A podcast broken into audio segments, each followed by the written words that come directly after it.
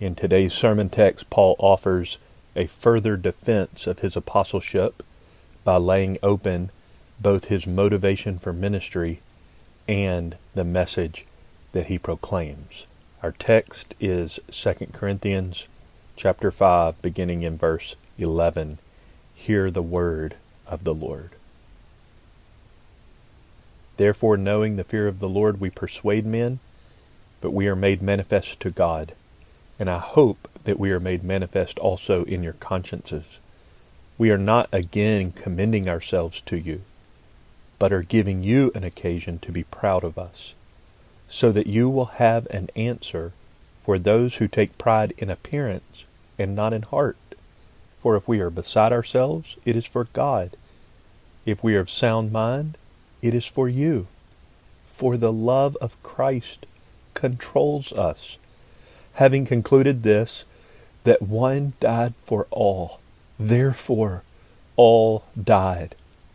And he died for all, so that they who live might no longer live for themselves, but for him who died and rose again on their behalf.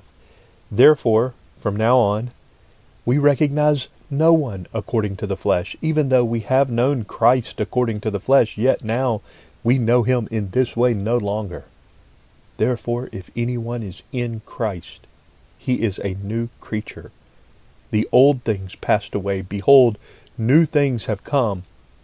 Now all these things are from God, who reconciled us to himself through Christ and gave us the ministry of reconciliation. Namely, that God was in Christ reconciling the world to himself, not counting their trespasses against them, and he has committed to us the word of reconciliation.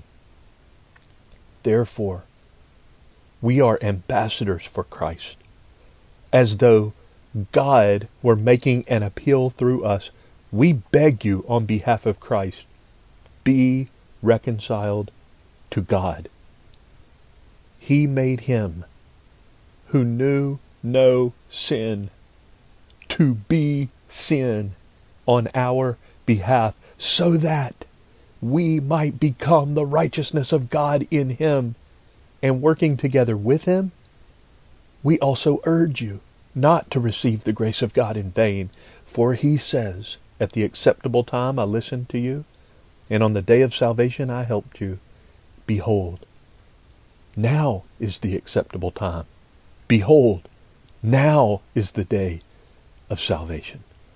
O Father, would you cause the gospel of Jesus Christ to so capture our hearts with his love down to the deepest parts of our souls, so that our core motivation for life and our deepest convictions about the life to come are totally shaped by the Savior himself. Cause us to know the fear of the Lord, to be constrained by the love of Christ, and to be compelled with his gospel message. Would you please use this word to save sinners and to edify the saints? We ask in Jesus' name. Amen.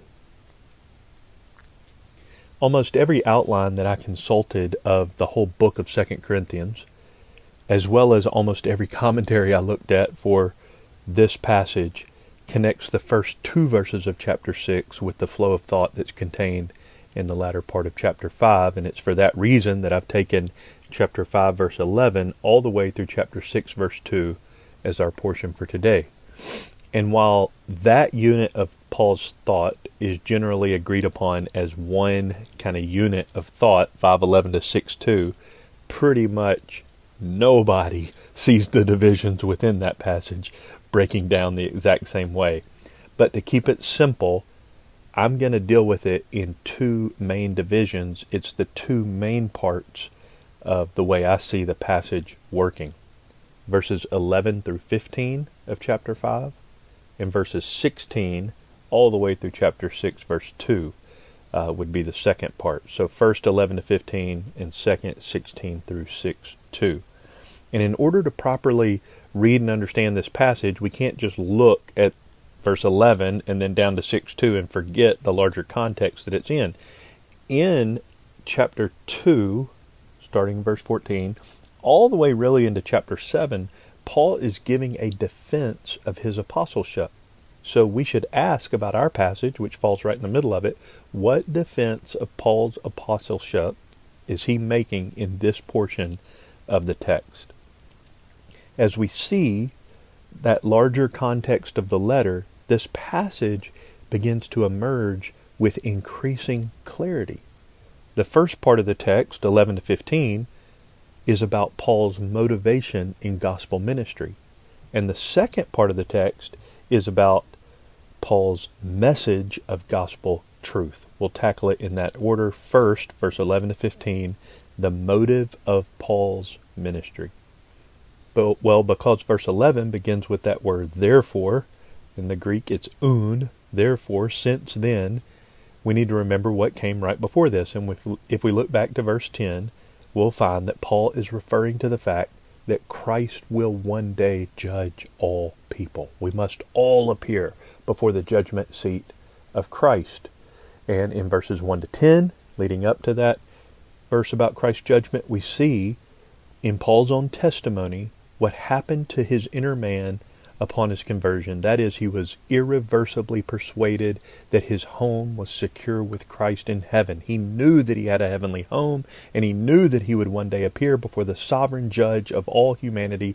Therefore, he sought, verses 1 to 10, to live his life with courageous ambition to please the Lord. How did he do that?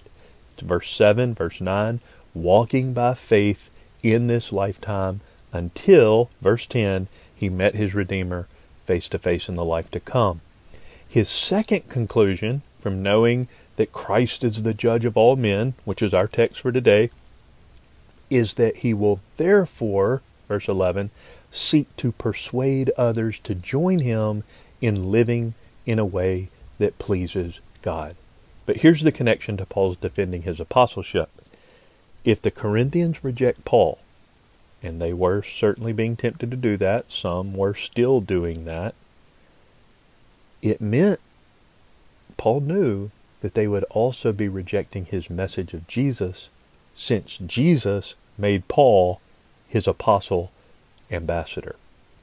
So again, our passage shows how the gospel had radically shaped Paul's life, verse 11 to 15, and the content of his ministry, verse 16 through chapter 6, verse 2. So as we begin to unpack this first section, 11 to 15, let your eyes land on 11a. Therefore, knowing the fear of the Lord, we persuade men. Paul's desire, in light of verse 10, is to persuade men to avoid the negative consequences of the coming judgment that everyone will experience before Christ. So in our first point, I'm saying that a key motive for Paul's apostolic ministry is fear. The fear of the Lord. Paul says, knowing the fear of the Lord. He was therefore motivated to do something. His uppermost concern in life was driven by an accounting that he knew he would give before Jesus when this life was over, and knowing that all men would give that same accounting to Christ.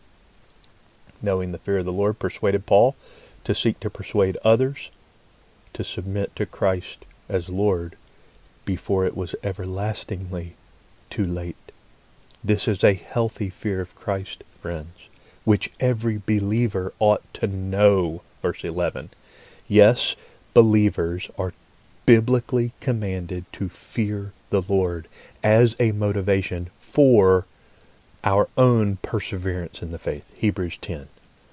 For if we go on sinning willfully after receiving the knowledge of the truth, there no longer remains a sacrifice for sins, but a terrifying expectation of judgment and the fury of a fire which will consume the adversaries. And then Hebrews 10:31 concludes that section by saying, it is a terrifying thing to fall into the hands of the living God. So this is certainly a biblical, healthy motive for believers, the fear of the Lord. This fear leads to what Paul talks about in verse 12. He persuades men, of course, verse 11, and how Paul speaks in verse 12 is actually the main point of verses 11 to 15. Verse 11 is one of the grounds. Verse 13 to 15 are further grounds for his main point, which he unpacks in verse 12, and he says it this way. We are not again commending ourselves to you, but are giving you an occasion to be proud of us, so that you will have an answer for those who take pride in appearance and not in heart. Again, verse 12 is the main point of verses 11 to 15. Verse 11 grounds it. Verse 13, 14, and 15 ground it. But the word in verse 12, occasion, we are giving you an occasion to be proud of us, is a military term. It was used in Paul's day to describe like a base of operations for a military from which an attack or an defense could be launched. So Paul is saying that he wants to give the Corinthians that kind of occasion. He wanted to give them that kind of support. The support structure that they needed to be able to boast, verse 12, or be proud of Paul's life and message over and against, quote, those who take pride in appearance and not in heart. Well, that phrase, those who take pride in appearance and not in heart, is clearly an allusion back to 1 Samuel chapter 16, where the Lord said to Samuel, do not look at his appearance, for God sees not as man sees, for man looks at the outward appearance, but the Lord looks at the heart. Paul knew that his opponents were taking pride, they were boasting in the externals, and the same thing certainly continues to happen in many today and in many spiritual circles today. But the reason this mattered to Paul is not because he was concerned about winning the popularity contest in Corinth. He knew all too well from his days as a Pharisee that it's natural in our sinful condition to try even to appear religious on the outside while having a heart, Matthew 5:18, that is far from the Lord. So Paul wanted to lovingly help the Corinthian Christians have an occasion, an artillery, a defense for their trust in Paul's ministry over and against the attacks of those self-seeking ministers who had crept into Corinth. What were those people saying about Paul? Well, the charges that they were bringing against him included, at least, we can deduce from 1 and 2 Corinthians, that he preached the gospel free of charge. Number 2, that he was not eloquent. Number 3, that suffering marked his life. We could say suffering dominated his life. Number 4, Paul minimized the public use of the sign gifts, ecstatic expressions, visions, so forth. And 5th, Paul openly rejected what the Greco-Roman world, and Corinth in particular, held in such high esteem, that is the use of oratory eloquence and techniques in order to persuade people by an ungodly form of reasoning. And while Paul's opponents would contend that all those things and others would make him look weak, Paul is saying those are actually the display of God's power in my life. Verse 13 explains, for, this is another ground for verse 12, for if we are beside ourselves, it is for God. If we are of sound mind, it is for you. Well, I admit that I had a hard time with this verse at first. I pondered for a long time, how does the word for, gar in the Greek, work in support of verse 12? Verse 13, for if we are beside ourselves. But the more we see it in the larger context of Paul's defense of his apostleship, and in light of verse 12, the more it makes sense. Paul is not saying, the way the NIV renders it, that he was out of his mind. For if we are out of our mind. That's not what he's saying. And the way the NAS puts it, if we are beside ourselves. He is saying that because he's motivated by the fear of the Lord, verse 11, he intentionally engages with people differently than he sometimes engages privately with the Lord. I think it's a reference to Paul talking about those personally edifying spiritual gifts versus the corporately edifying spiritual gifts, as he had already described to the Corinthians in 1 Corinthians chapters 12 through 14. So, for example, Paul said in 1 Corinthians 14:2, speaking in tongues, quote, does not speak to men but to God. And the reason Paul exercised that gift privately instead of publicly is because to have spoken in tongues publicly would typically be, 1 Corinthians 14:14, unfruitful. So one commentator helped me big time with verse 13. To be out of our mind is therefore best seen as a reference to Paul's own ecstatic experiences in private worship, most likely the use of speaking in tongues, 1 Corinthians 14:18, 14:23, and visions, 2 Corinthians 12:1-4.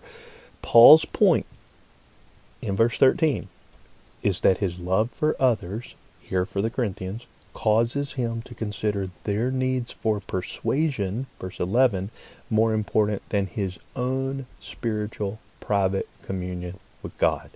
In short, I believe verse 13 is Paul explaining that while his accusers may be much more flamboyant and ecstatic in their public ministries, much more sensational, Paul has intentionally harnessed what might have been personally edifying to him and might have been a joy for him to express in terms of spiritual expressiveness to God, but he harnessed that, his own personal preferences, for the sake of helping the Corinthians know the joy of loving the Lord with all of their hearts, not in some concocted outward ecstatic experience that would have been easily used to drum up a crowd, but Paul harnessed those things for the sake of the Corinthians being persuaded.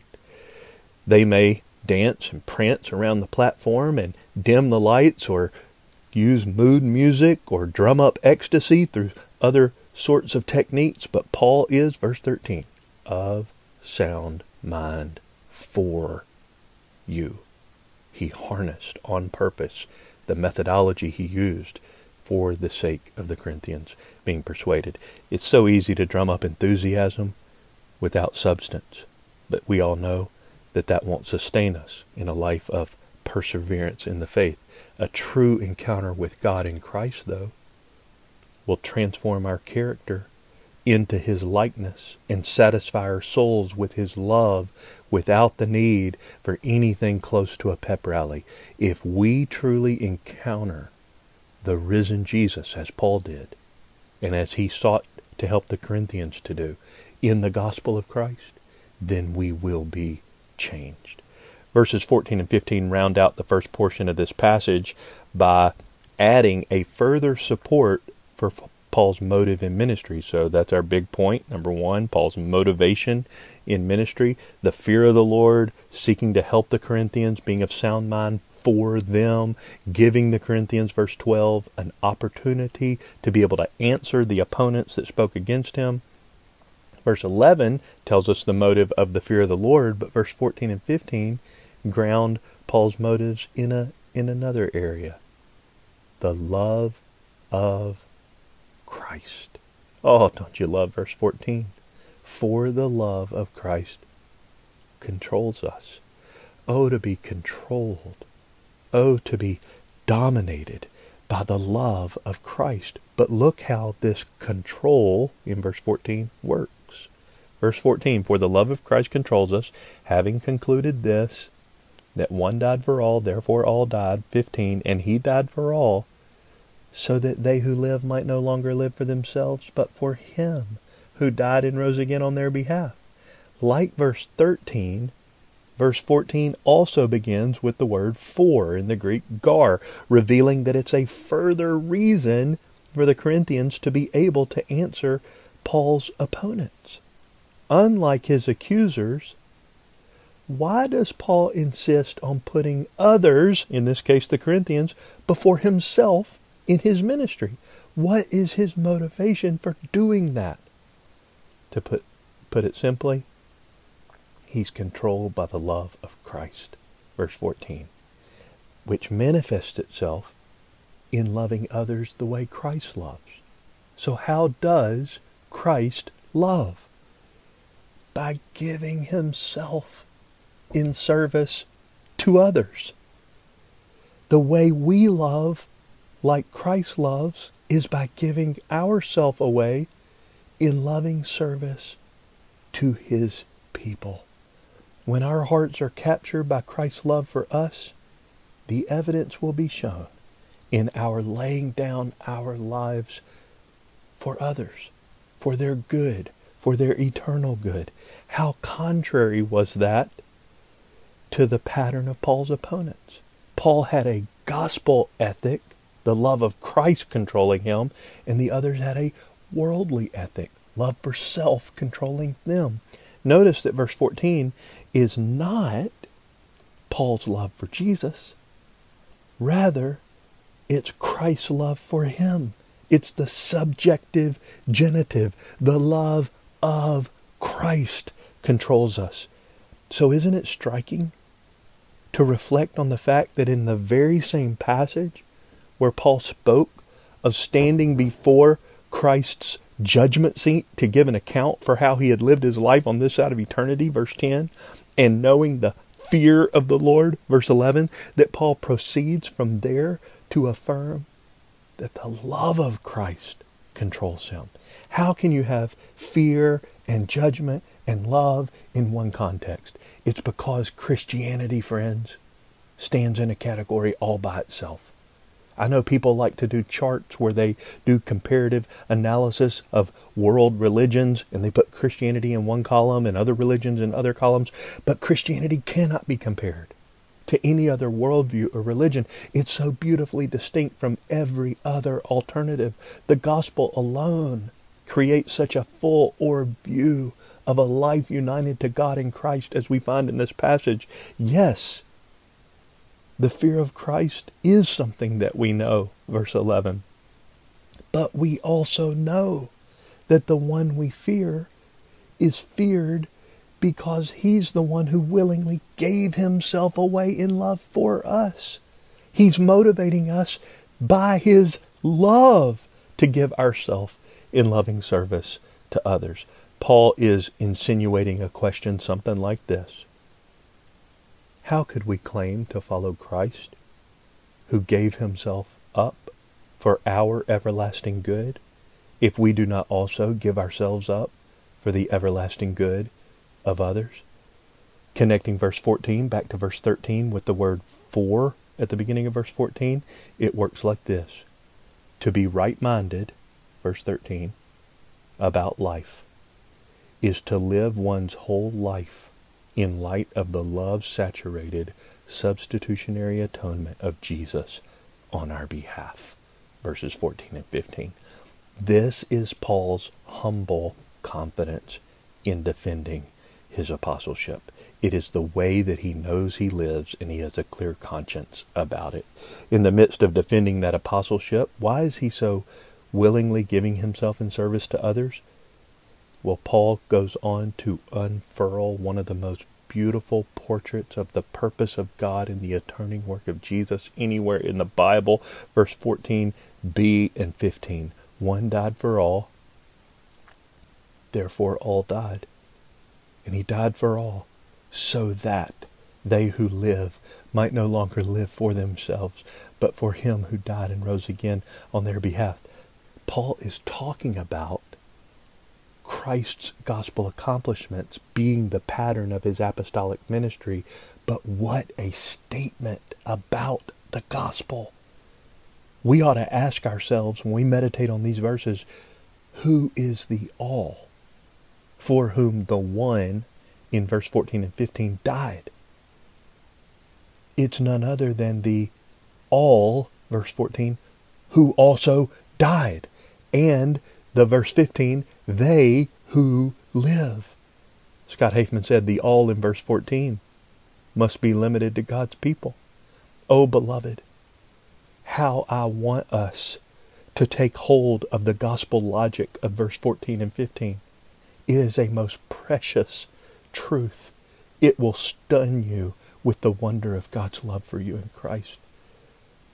What we find here is not that your believing makes Christ's cross effective in your life.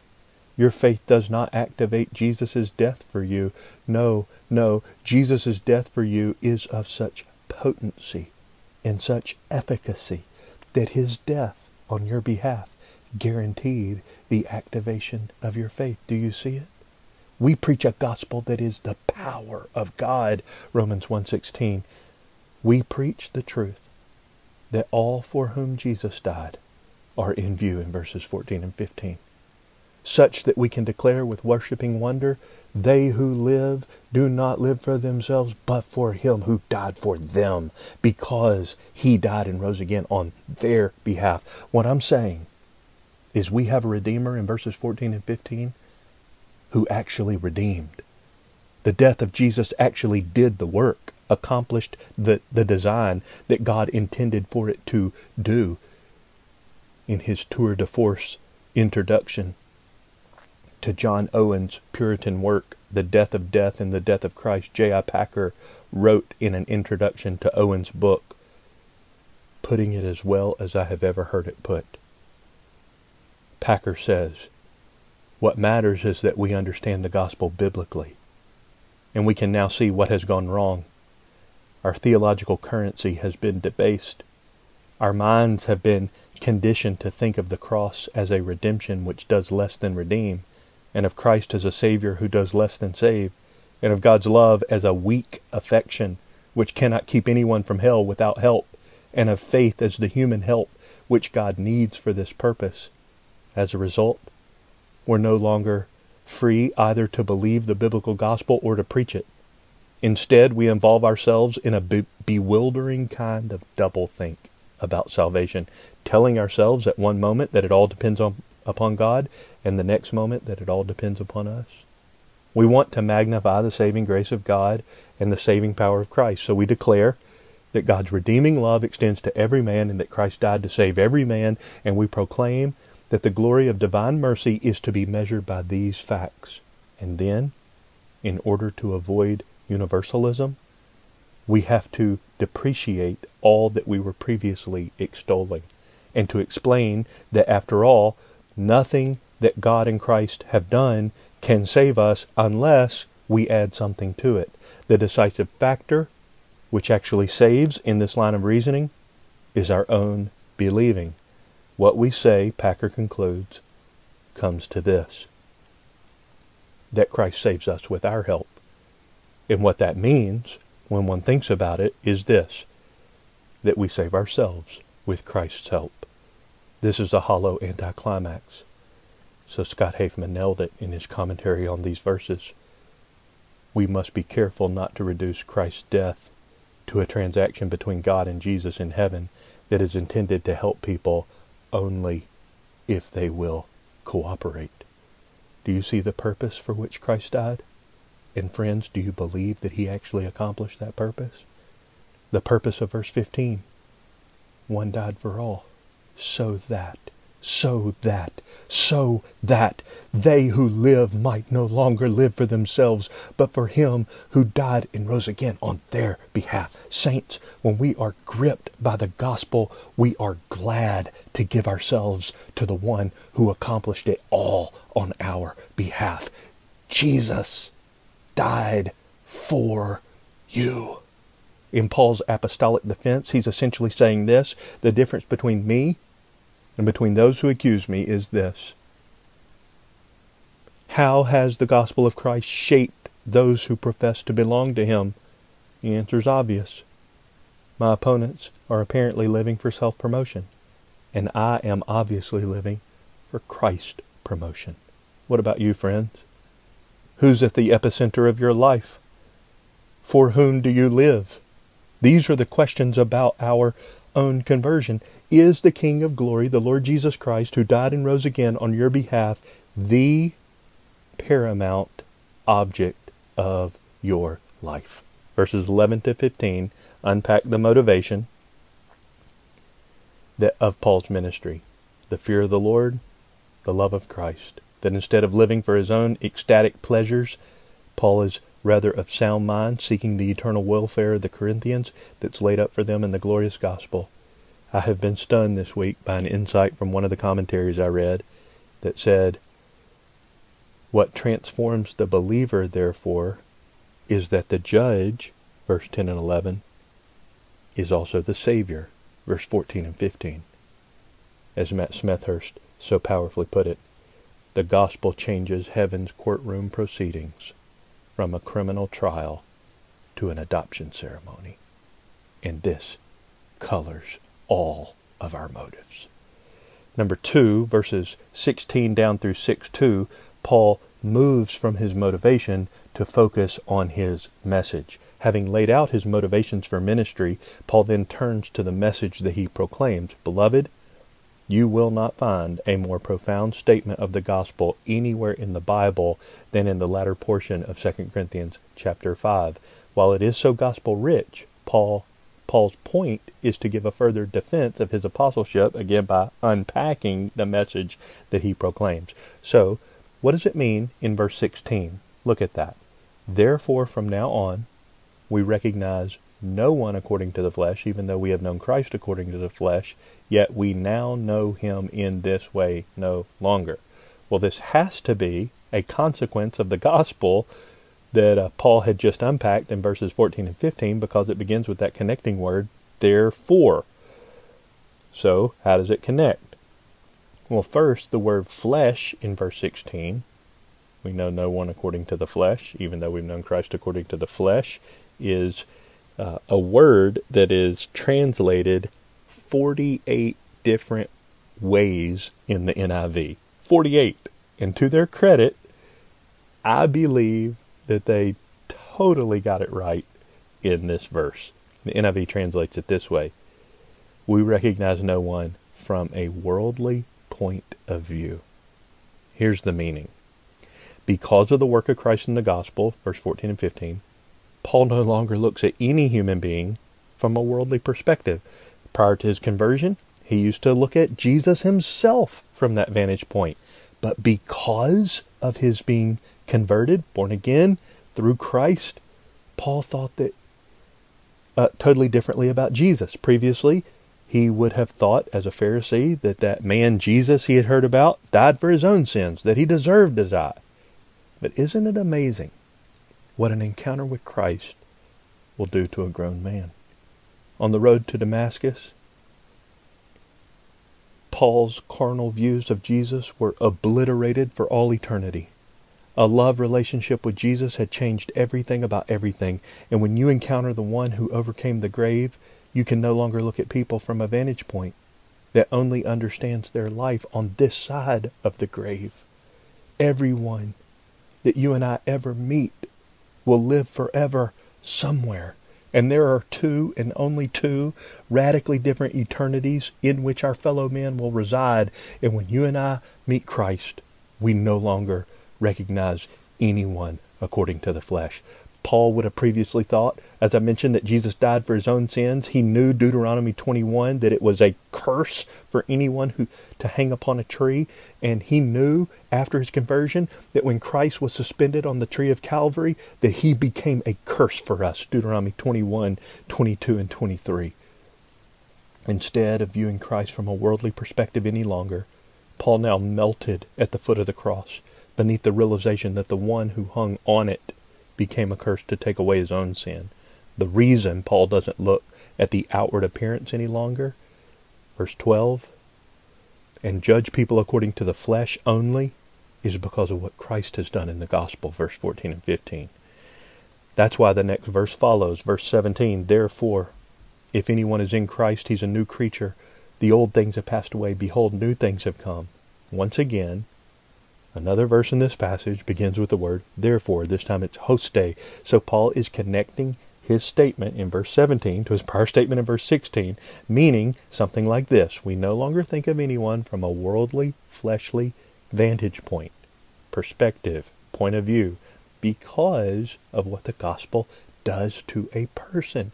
Therefore, by Christ's death and resurrection, we are new creatures. The old is gone. The new has come. Everything is changed. The new creation of redemption through Christ is a greater, more cataclysmic work than the work he accomplished in the creation of the universe. We are a new creation in Christ. even though we don't yet experience the kingdom of God in all of its glory, verses 1 to 10 of chapter 5, we nevertheless have tasted the glories of the age to come. We know that we are now on a trajectory to live in the new heavens and the new earth, and we've already begun to experience the foretaste of that glory to come. So how would one know for sure, verse 17, that they are in Christ? I believe Scott Hafman helps us so much in his meditation on this verse. For Paul, the real evidence of the glory of the new creation at work in our life of being in Christ is not spiritual ecstasy, verse 13, but rather moral transformation, verse 17. One can legitimately argue that the personal transformation brought about by the Spirit as believers behold the glory of God in the face of Christ, chapter 3, verse 18, chapter 4, verse 4, chapter 4, verse 6, as they focus on eternal things, not temporal, 4:18. As believers behold the glory of Christ, this is the evidence that one is part of the new creation spoken of in verse 17. Oh, what a beautiful truth. So how does this happen? How does somebody get to be in Christ? Verse 18. God does it. Now all these things are from God, who reconciled us to himself through Christ. God did it. God did it.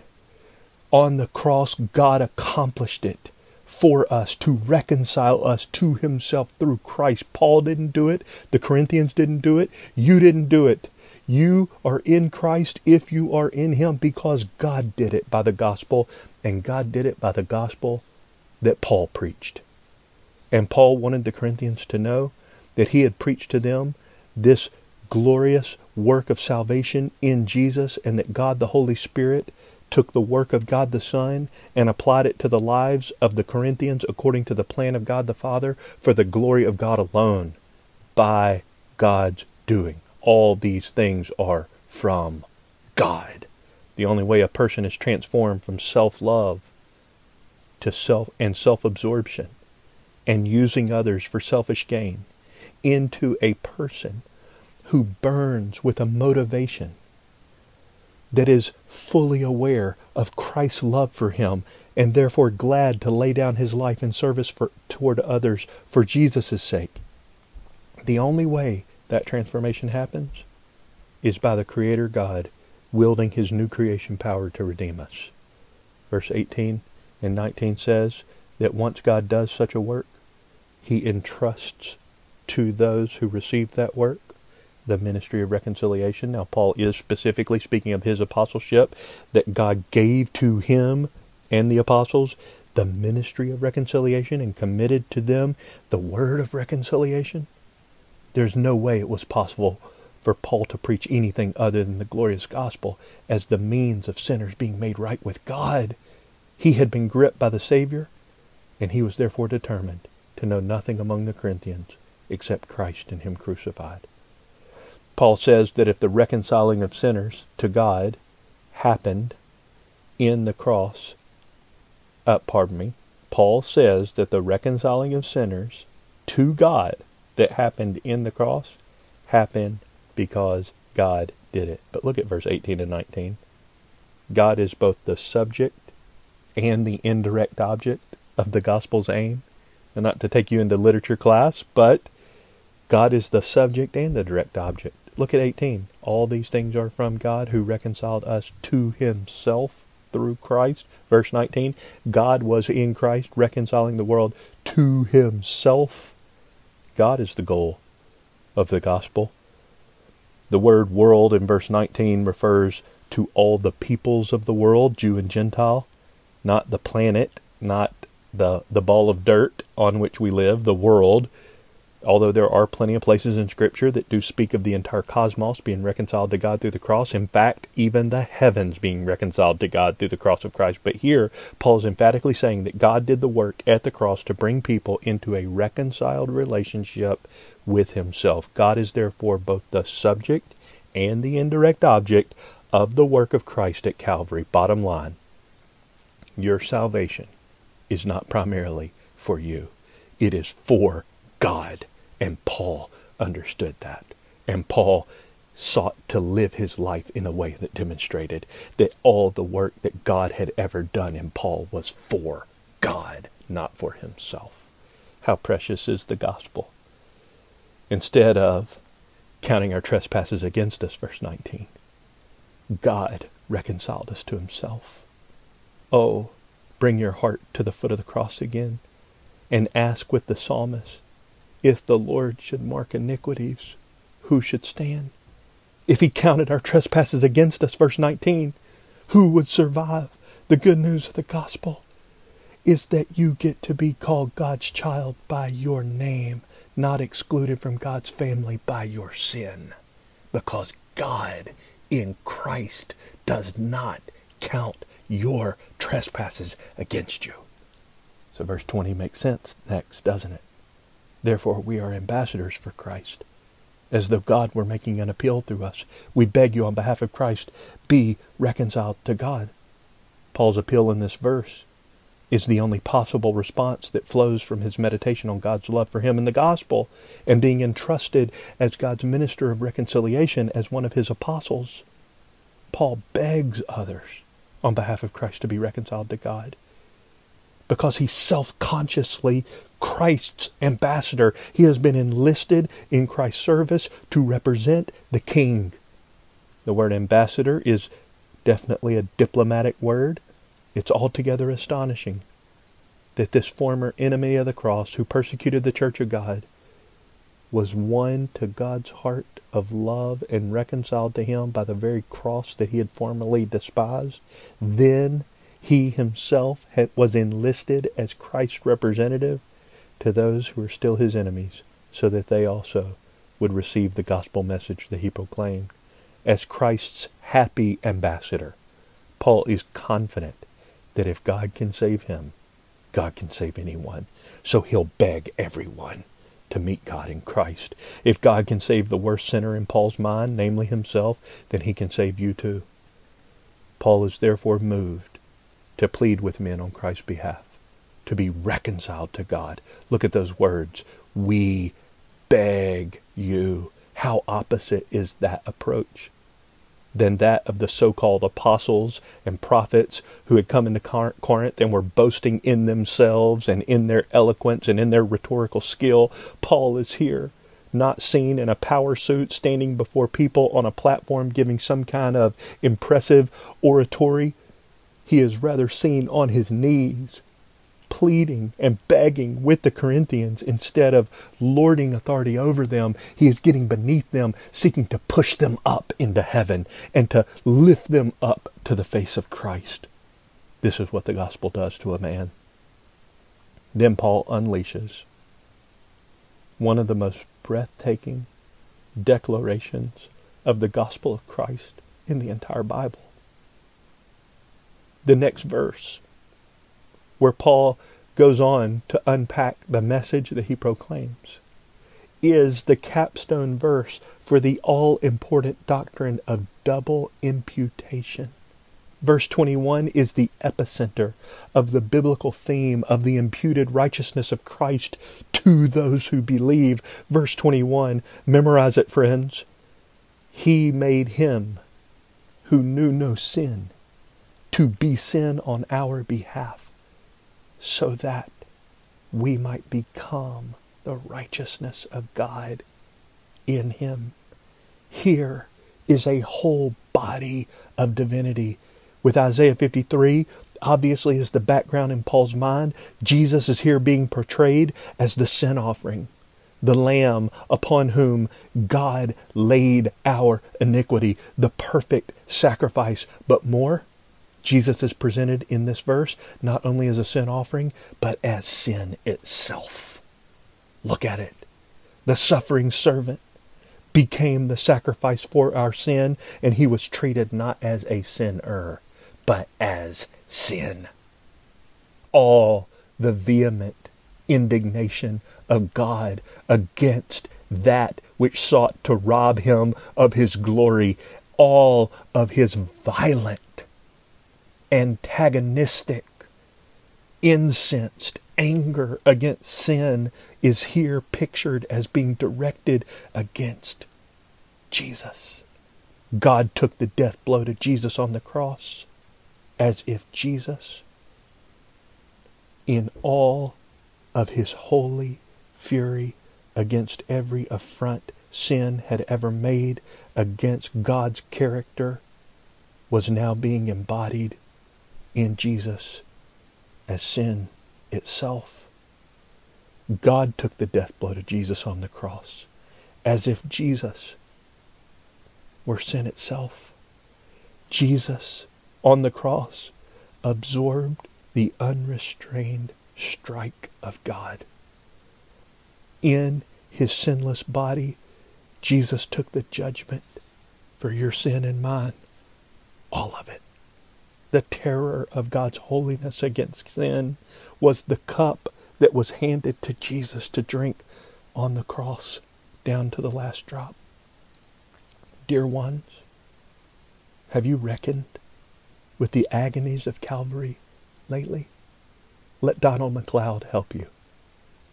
As he meditates on the cross, he says, "This is a moment of unsustainable awfulness." Abba is out of reach for Jesus. He is no longer listening.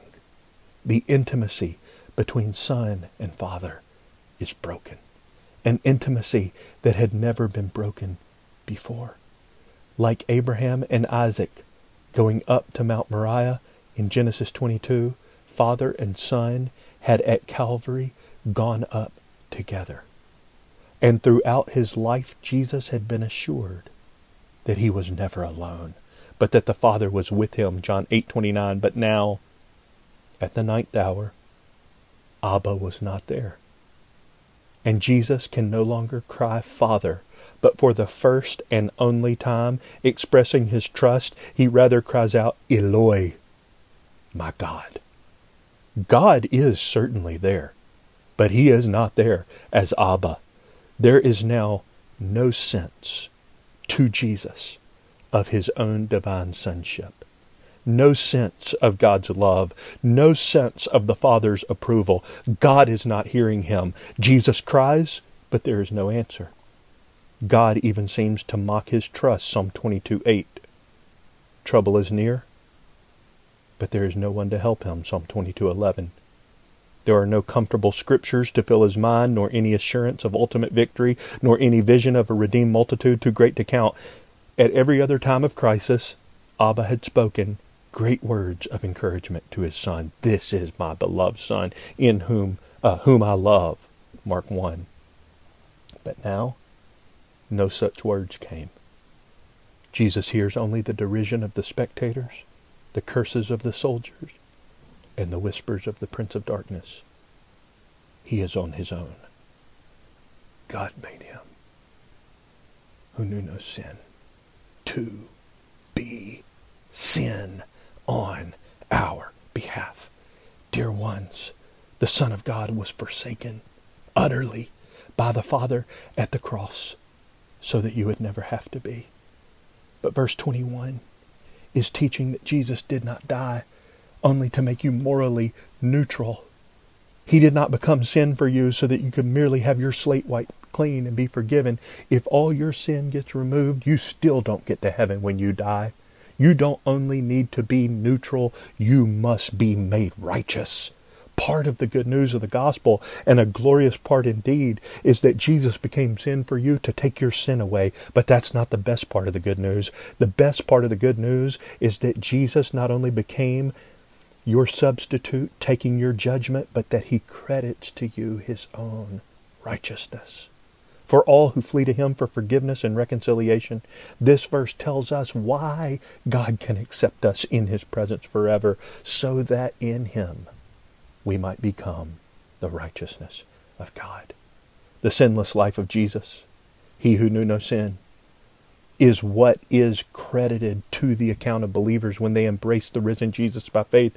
We get the full measure of the active obedience of Christ deposited into our account, his 33 and a half years of filling up all righteousness, his living the life that we were supposed to live, his loving God with all of his heart, all of his soul, all of his mind, all of his strength, all of his law keeping, all of his obedience and love to the Father, all of his love to his neighbor as himself, all of his righteousness is what is declared to belong to us upon conversion. When God sees us in Christ, one commentator said, he sees the perfection of Christ having already been granted to us as a gift, even though our being made perfect in Christ is still to come at the consummation of the age, when we will finally see Christ face to face. O glorious gospel, O fountain of love, this is why Paul is concerned that the Corinthians are being seduced by outside accusers who sought to discredit his ministry. Paul knew that if they defected from Paul's gospel, let's be clear, they're defecting from God. That's why Paul's so adamant about defending his apostleship by unveiling the message that he proclaims. If you defect from this gospel, there's no hope for you. That's why 6:1 follows immediately after. Working together with him, we also urge you not to receive the grace of God in vain. Not to receive the grace of God in vain. The grace of God is a reference back to the gospel Paul had just unpacked from verses 14, 15 all the way down through verse 21. But we know that in Corinth there were problems. There were serious problems. Yes, they were at each other's throat and abusing spiritual gifts and playing preferential treatment with their favorite preachers and apostles. But the worst problem was that they were more than one click off true north when it came to fidelity to the gospel, and they were in danger of apostatizing. 2 Corinthians 11:4 makes that plain. Paul says they beautifully welcomed preachers who came to their church and, quote, proclaimed another Jesus, and, quote, a different spirit, and, quote, a different gospel. So yes, like the Galatians, the Corinthians too were in danger of making shipwreck of their faith and of receiving the grace of God in vain. That's why Paul unleashed his gospel message in the preceding verses. He was putting the Corinthians to the test by explicating his gospel in as clear and concise terms as possible. And if they traded on that Jesus for 2 Corinthians 11:4, another Jesus, then they would have received the grace of God in vain.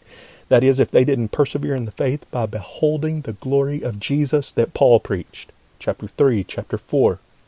If they did not continue to live for the one who died and rose again on their behalf, chapter 5, then they should have no ground on which to stand to suppose that their judgment day, 5:10, before Christ, would be favorable. Paul knew that he was an apostle, and he knew that it was important to defend his apostleship. In chapter 6, verse 1, he actually says, "I am God's fellow worker." That means he was working to serve the Corinthians, to keep them from falling away from Christ. Charles Simeon asked about that verse. If God should come to you and entreat you by a voice from heaven, would you still refuse him? Know then, Paul says, that God is talking to you and beseeching you through us.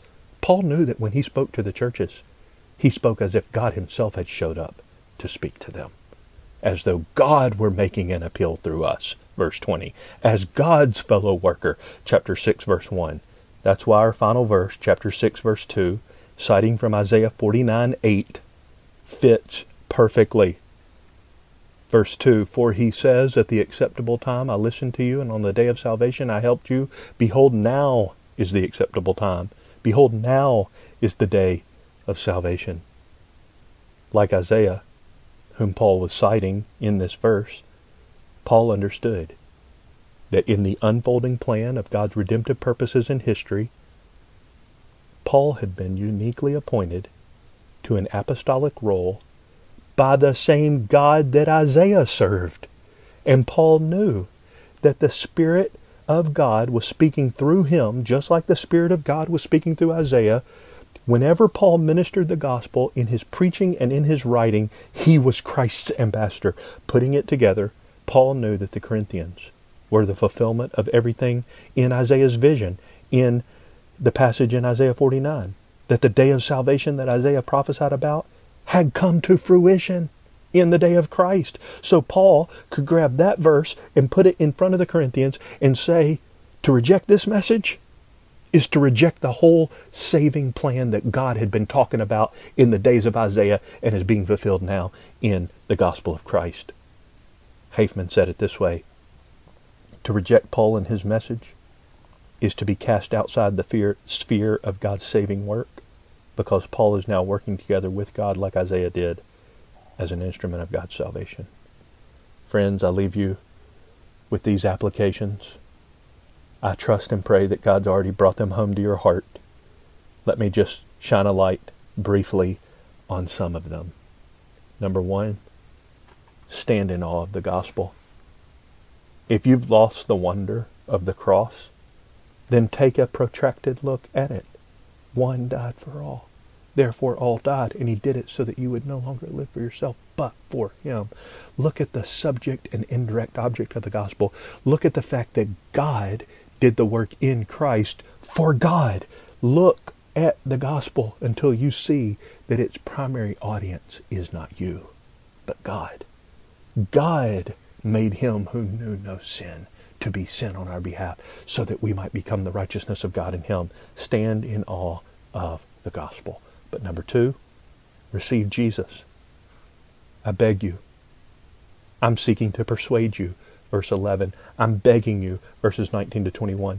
What a tragedy it would be for somebody to think about the cross like we've done for an hour without embracing the Redeemer who hung upon it and who rose again from the dead to reconcile you with God. What a tragedy. So don't miss Jesus. Receive him. Embrace him by faith. Third, bring every aspect of life into subjection to Christ. All of life. If you could draw a circle around the entirety of your life, is there any aspect of it that is outside subjection to Jesus? Jesus died for you so that you would live to him. Dying to self, dying to self-promotion, dying to self-righteousness, living to Christ, the life of true joy, both now and forevermore. How do you bring every aspect of life into subjection to Christ? You look at the fear of the Lord. You look at the fact that he's our everlasting judge. But it's not a trepidation to stand before him. It's actually an anticipation, because of verse 14. He loves you. Be absorbed in Christ's love for you until you love him back with that same agape, and until you love others with his love. Immerse yourself in the life of Christ until you are motivated, like he did, to lay your life down in service to others for their good and for God's glory. So third was bring every aspect of life into subjection to Christ. And the final is obvious. Proclaim this gospel. Tell this good news. Beg people.